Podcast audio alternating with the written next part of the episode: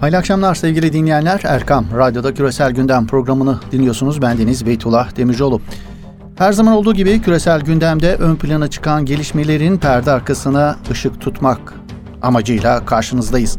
Küresel gündemde pek çok başlığı, gelişmeyi ön plana çıkartmak mümkün. Türkiye ve Rusya'nın girişimiyle sağlanan İdlib ve Libya'daki ateşkes süreçleri bozulma arifesinde bulunuyor. Hem Libya hem de İdlib'deki kırılgan ateş süreçlerinin akıbetinin ne olacağı sorusu gündemdeki yerini koruyor. Esed rejiminin ateşkese rağmen İdlib'e yönelik saldırıları durdurak bilmiyor. Esed rejimi ve Rusya İdlib'deki ateşkesi hiçe sayarak sivil yerleşimlere dün hava saldırılarına yeniden başlamıştı. İdlib'in merkezini hedef alan rejim saldırılarının da 15 kişi ölmüştü. Moskova'daki görüşmelerden kaçan darbeci General Hafter'in kimin etkilediği, neden masadan kaçtığı, barış ihtimalinin tamamen ortadan kalkıp kalkmadığı, Rusya'yı oyuna getiren Hafter'e Putin'in nasıl bir karşılık vereceği gibi pek çok sorunun cevabı aranıyor. Libya eksenindeki gelişmeler bağlamında sevgili dinleyenler. ABD ile Çin arasında ticaret savaşı olarak da nitelendirilen ve dünya piyasasını küresel ekonomiyi olumsuz etkileyen gerginliğin yumuşatılması amacıyla bir anlaşma imzalanmasının yansımaları küresel gündemde ön plana çıkan gelişmeler arasında. Rusya'da dün hükümetin beklenmedik bir şekilde istifa etme kararı küresel gündemde ve analizlerde değerlendirilen konuların başında yer alıyor. Evet, küresel gündemde ön plana çıkan gelişmeleri bu şekilde özetlemek mümkün. Detaylara geçelim dilerseniz. Evet küresel gündemde ön plana çıkan gelişmelerin detaylarına bakacağız dedik. Libya ile başlıyoruz. Libya'da çatışan tarafları uzlaştırmak ve ülkeye kalıcı bir barışın gelmesini sağlamak maksadıyla Türkiye ve Rusya'nın inisiyatifiyle gerçekleşen girişimlerin sonuçsuz kalması sonrası Libya meselesi gündemin en sıcak başlığı olmayı sürdürüyor. Sevgili dinleyenler, darbeci General Halife Hafter'in barış görüşmeleri masasından kaçmasının ardından gözler şimdi 19 Ocak'ta Berlin'de gerçekleşecek görüşmelere çevrilmiş durumda. Bu görüşmelerden bir sonuç alınıp alınmayacağı merakla bekleniyor. 19 Ocak'taki görüşmelerin sonuçları merakla beklenirken darbeci General Halife Hafter'in neden ve kimin etkisi altında kalarak görüşme masasından kalktığı sorusu yine gündemdeki yerini koruyor.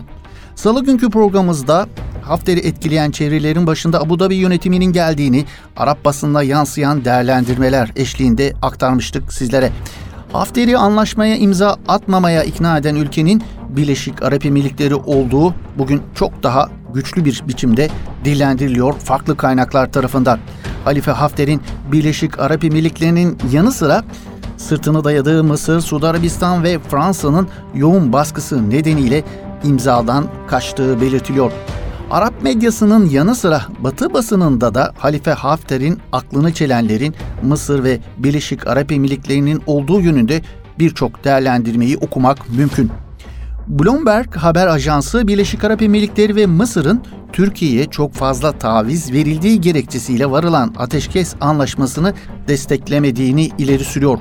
Bloomberg'e göre darbeci General Halife Hafter, Kremlin'de kırmızı halıyla karşılanıp Putin'le görüşmeyi bekliyordu ancak kendisini Dışişleri Bakanlığı'nda ateşkes görüşmelerinde bulduğunu bu sebeple Hafter'in sinir krizleri geçirdiğini ileri sürüyor.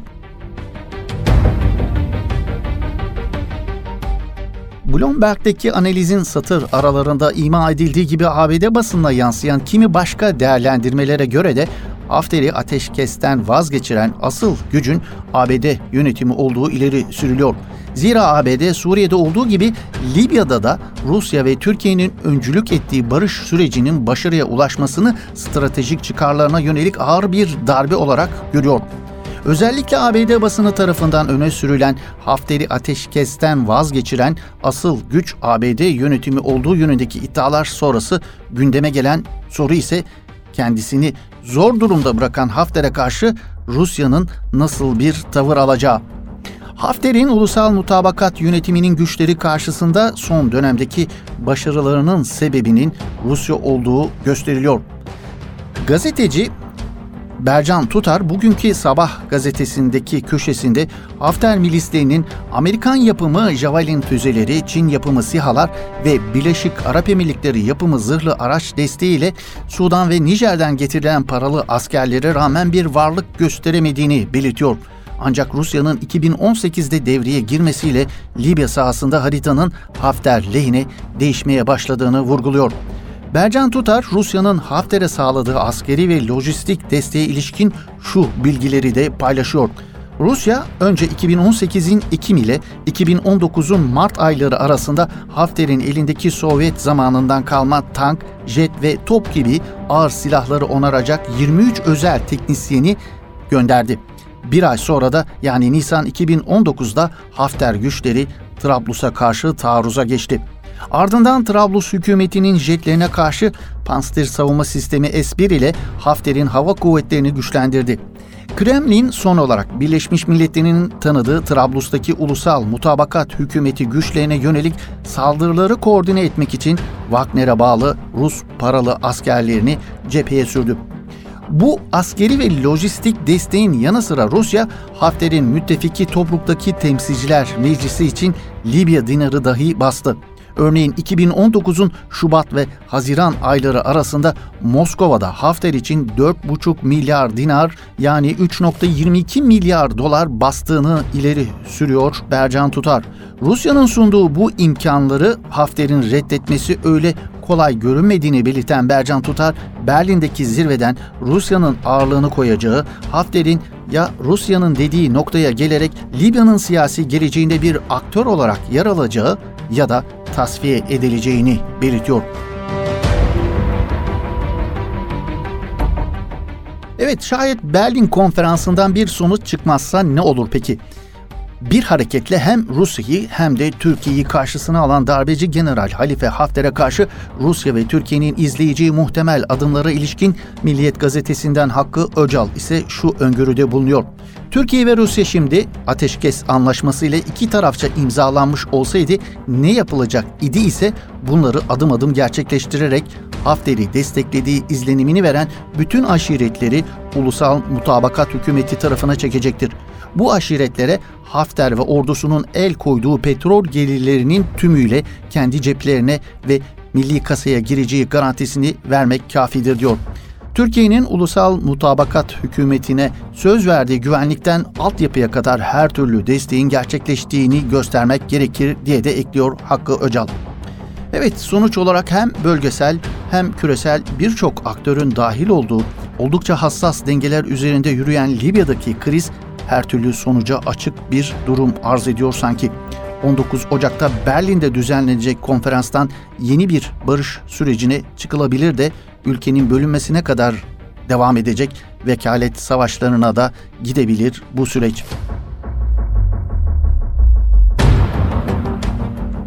Dünyanın konuştuğu konulardan bir diğeri Rusya'daki hükümet istifası. Bu istifanın ne anlama geldiği sorgulanıyor küresel gündemde. Rusya Devlet Başkanı Vladimir Putin anayasada yönetimdeki görev süresini 2024 sonrasına uzatmasına imkan tanıyabilecek bir dizi kapsamlı değişiklik yapılması önerisinde bulunmuştu. Putin'in bu önerisiyle eş zamanlı olarak Rusya'da Başbakan Dimitri Medvedev hükümeti sürpriz bir şekilde istifa ettiğini duyurdu ve istifasını Putin'e sundu. Küresel gündemde ön plana çıkan gelişmeler arasında Rusya hükümetinin istifası var. Dünya medyasında kendine bir hayli geniş yer buluyor bu konu. İstifa kararı ile Rusya'da bir dönemin sona erdiği yorumları dikkat çekiyor. Bir dönem sona ererken nasıl bir dönem başlıyor peki Rusya'da? Rusya'da nasıl bir dönemin başladığı yönünde henüz netleşen bir durum olmasa da ağırlıklı yorumlar Putin'in iktidarını uzatmanın arayışları olarak görülüyor Rusya'daki bu yeni süreç. BBC'nin Moskova muhabiri Stevie Rosenberg istifa kararının ardından attığı Twitter mesajında önemli bir yapbozun ilk parçaları yerine oturmuş gibi görünüyor. Tamamlandığında ise Putin'in hala iktidarda olduğunu göreceğiz diyor.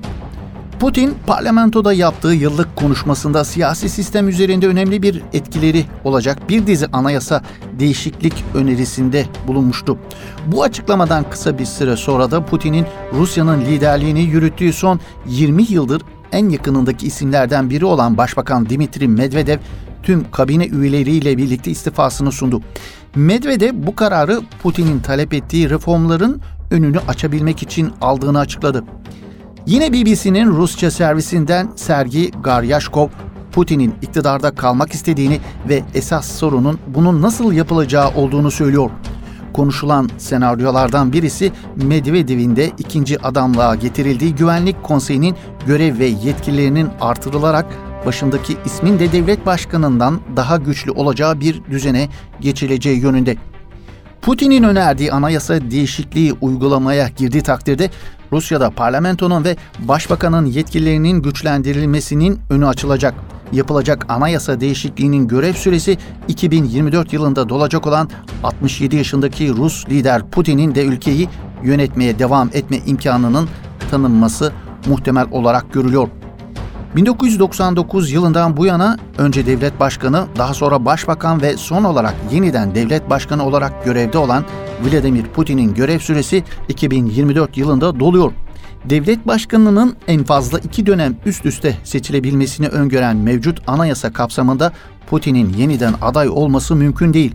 Ancak Rus liderin destekçileri Rusya'da Putinsiz bir siyaset olmayacağı görüşünde. Rusya'daki muhalif siyasetçilerden Leonid Volkov sosyal medyadan paylaştığı mesajında her şeyin Putin'in ülkeyi ömür boyu yönetmesini sağlayacak şekilde ayarlandığı herkes için aşikar yorumunu yapıyor. Rusya ve Putin'in son hamlelerinden bahsetmişken Çeçenistan'da Putin'in kuklası olarak tanımlanan Ramzan Kadyrov'un görevi bıraktığı haberini de paylaşalım bu arada.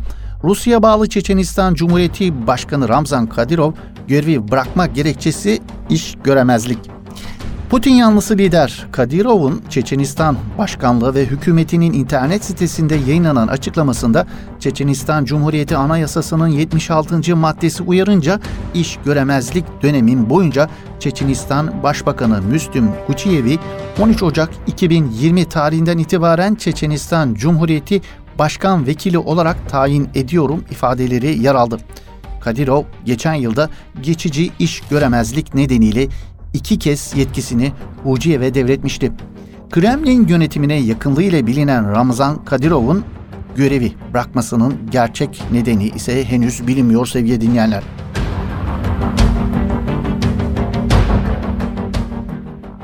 ABD ile Çin birinci faz ticaret anlaşmasını imzalaması gündemin dikkat çeken haberler arasında.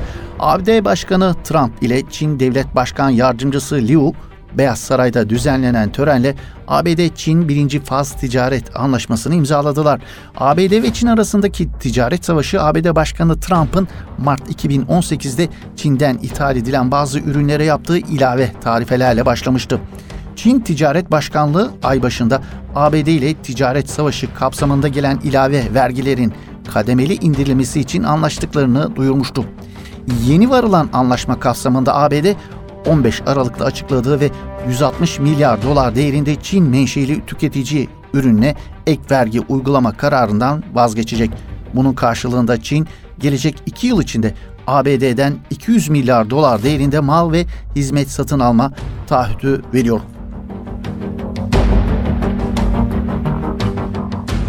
Evet ABD Çin arasındaki bu ekonomi savaşlarını sona erdireceği umulan gelişmenin ardından Orta Doğu kamuoyunda neler konuşulduğuna bakalım.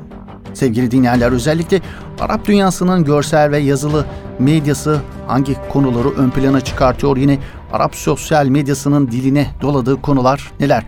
Bu konuda derlediğimiz haberleri paylaşmak istiyoruz sizlerle. Orta Doğu'nun diktatörlüğünün on yıllarca rejimlerini nasıl ayakta tuttuğu hep tartışılır. Bu noktada üç faktörden bahsedilir. Bunlar kaba güç, medya ve dini otorite. Bölgenin otoriter rejimleri bu üç faktör üzerinden meşruluklarını tahkim etmeye çalışıyorlar. Bölgenin diktatörlerini meşrulaştırma süreçlerinde son dönemde oldukça kötü bir rol üstlenen kimi din adamları, dini otoriteler son dönemde Arap kamuoylarında, sosyal medya mecralarında sıklıkla gündeme getiriliyor ve tartışılıyorlar.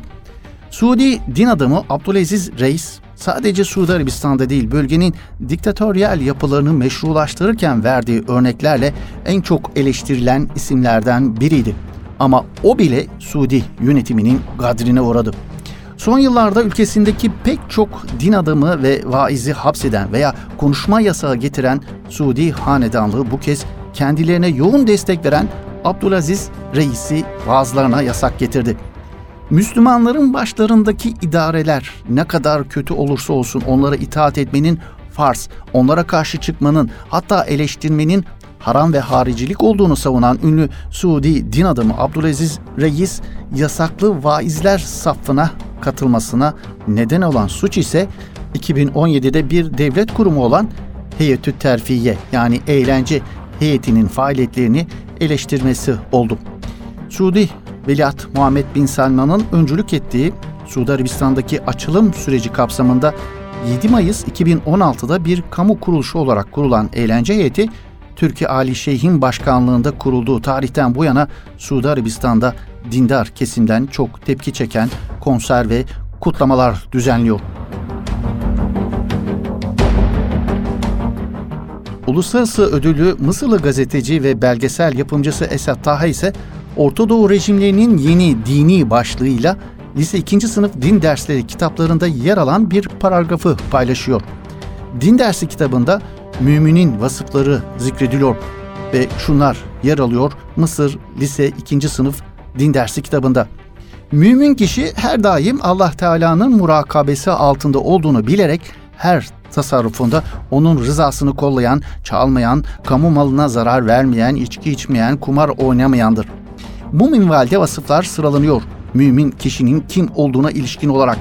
Mısırlı gazeteci Esat Taha'nın dikkatini çektiği vasıf ise şu. Mümin o kimsedir ki ülkedeki üretim sürecini akamete uğratacak şekilde protesto gösterilerinde bulunmayandır. Arap medyasına yansıyan dikkat çeken ilginç haberlerden biri de Yeni Umman Sultanı'nın babasının 1920'de İstanbul'da dünyaya geldi ve babaannesinin Türk olduğu yönündeki haberler. Haber Birleşik Arap Emirlikleri haber kanalı İrem News'te yer aldı.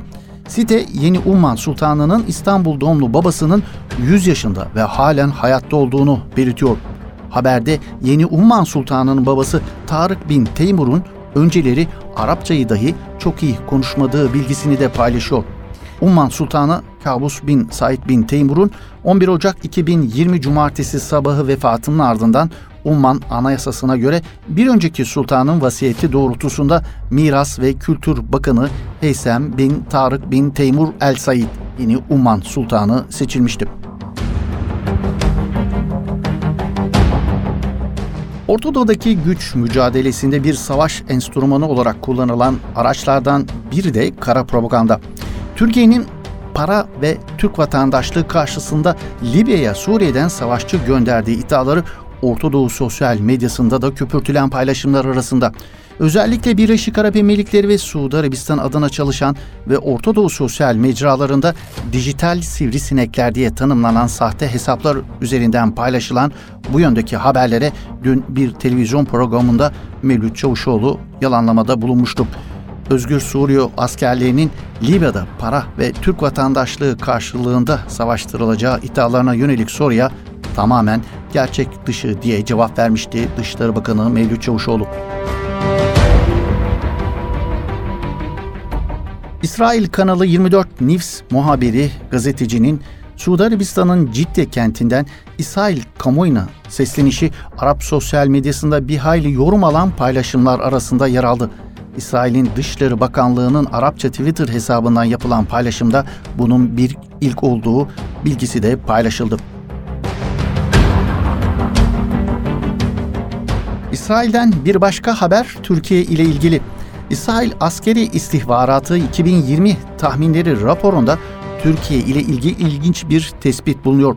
Raporda Türkiye, Cumhurbaşkanı Recep Tayyip Erdoğan'ın tırnak içerisinde ifade edecek olursak agresif politikaları nedeniyle tehdit oluşturabilecek ülkeler listesinde yer alıyor.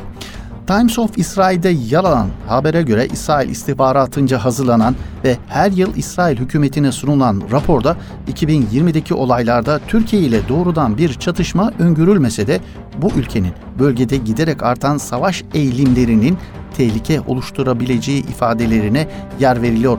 Raporda Türkiye'den İsrail'e yönelik herhangi bir özel tehdit belirtilmiyor. AK Parti'nin Müslüman kardeşler ile olan ittifakı nedeniyle endişe sebebi olduğu da belirtiliyor. İsrail Askeri İstihbarat 2020 tahminleri raporunda. Ortadoğu medyasından derlediğimiz bu haber turumuzla bugünkü küresel gündem programımızın da böylelikle sonuna gelmiş bulunuyoruz sevgili dinleyenler. Yeni bir küresel gündemde buluşmak ümidiyle. Hoşçakalın, esen kalın efendim.